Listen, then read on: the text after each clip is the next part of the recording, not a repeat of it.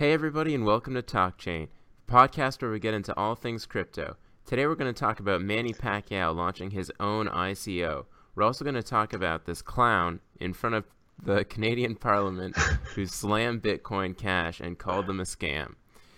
If you like what we're doing today, please like, subscribe, leave us a comment. My name is Matt, here with Rob today. What's up, guys?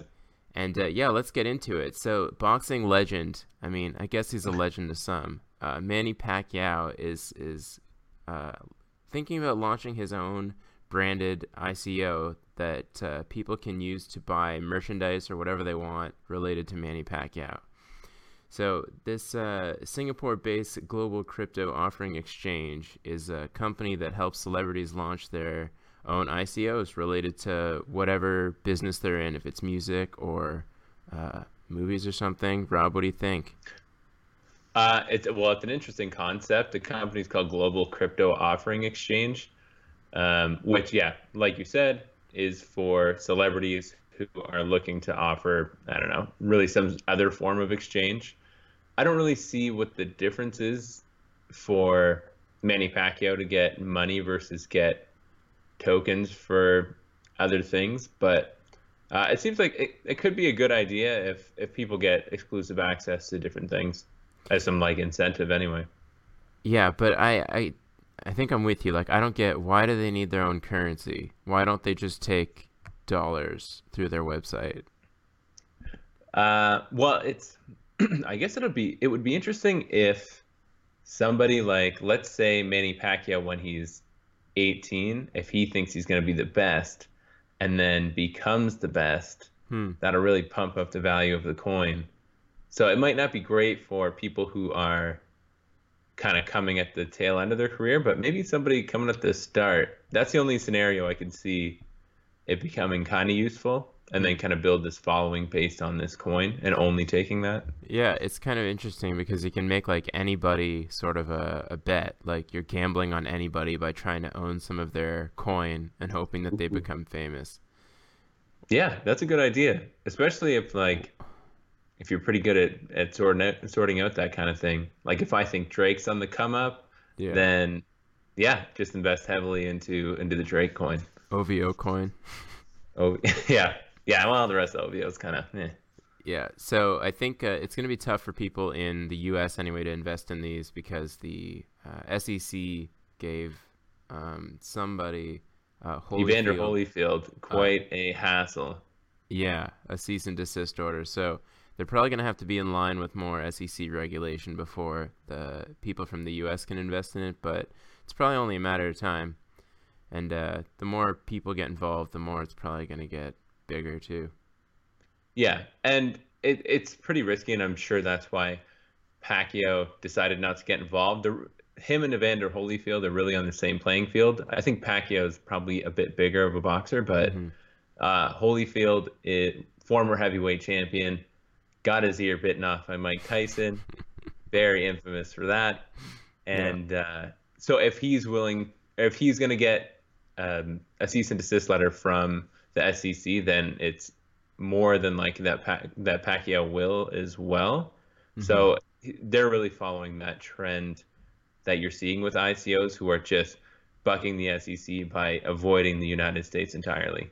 Yeah, and it's kind of unfortunate because it's such a huge market, and I think uh, when everybody talks about how regulation should avoid interrupting innovation, this is sort of what they're talking about. But at the same time, you know, this is I don't want to call this a scam coin, but there's no inherent value in owning a, a pack coin other than just if you're a fan of Manny Pacquiao. But who knows, like, who knows what the true inherent value of it? So I don't know. I would tread carefully if you're interested in any of this stuff, just because I uh, I, I don't think that having a coin associated with a celebrity necessarily makes the coin have any value. But uh, you know, it's uh it's something that'll probably develop more and we'll know more as as these things get bigger and bigger. Yeah, it's just one of those fads that will probably have to take place before some things really work themselves out.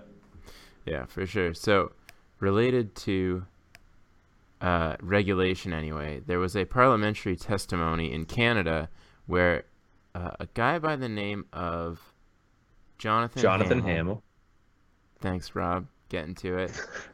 uh, disclosed that he thought that there are a lot of scams out there, and those include Bitcoin Cash, which is uh, the third or se- third or fourth largest cryptocurrency right there, based on market cap. So, uh, and he told people that he was going to call this call Bcash or Bitcoin Cash uh, a scam, and said that uh, donations are welcome. So for people to donate to his cause uh, in calling Bitcoin Cash a scam, which if you go on Twitter on any any sunny day, you will find a legion of people calling Bitcoin Cash a scam or at least a shitcoin.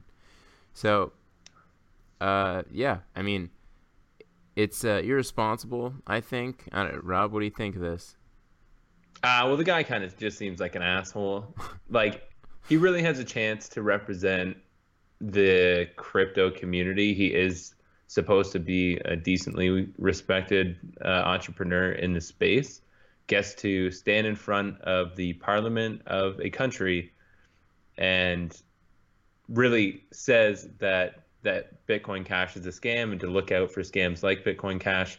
It's I don't know. It just makes him look stupid because if anyone looks into it, there's not even really a difference between the two except for uh, block size. Yeah. It's I there might be some as of now, but when the fork happened, that was really the only main difference.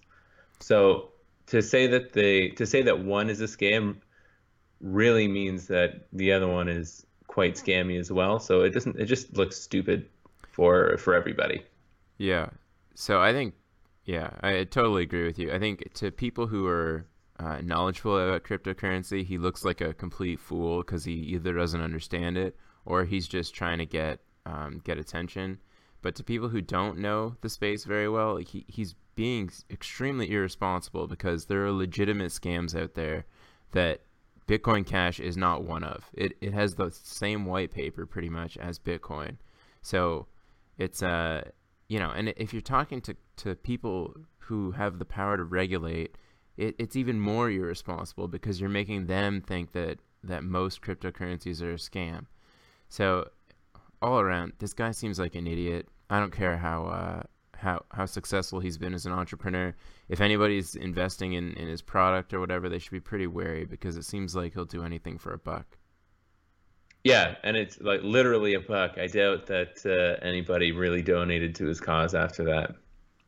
Yeah, I can't I can't imagine he made much money, and to to have this as like a stain on your reputation now, um, I don't think it's going to be good in the long term. But Canada's a pretty small market, so who knows? He could be the uh, Roger Ver of Canada, or no, sorry, the the people who hate Bitcoin Cash, not not who love it.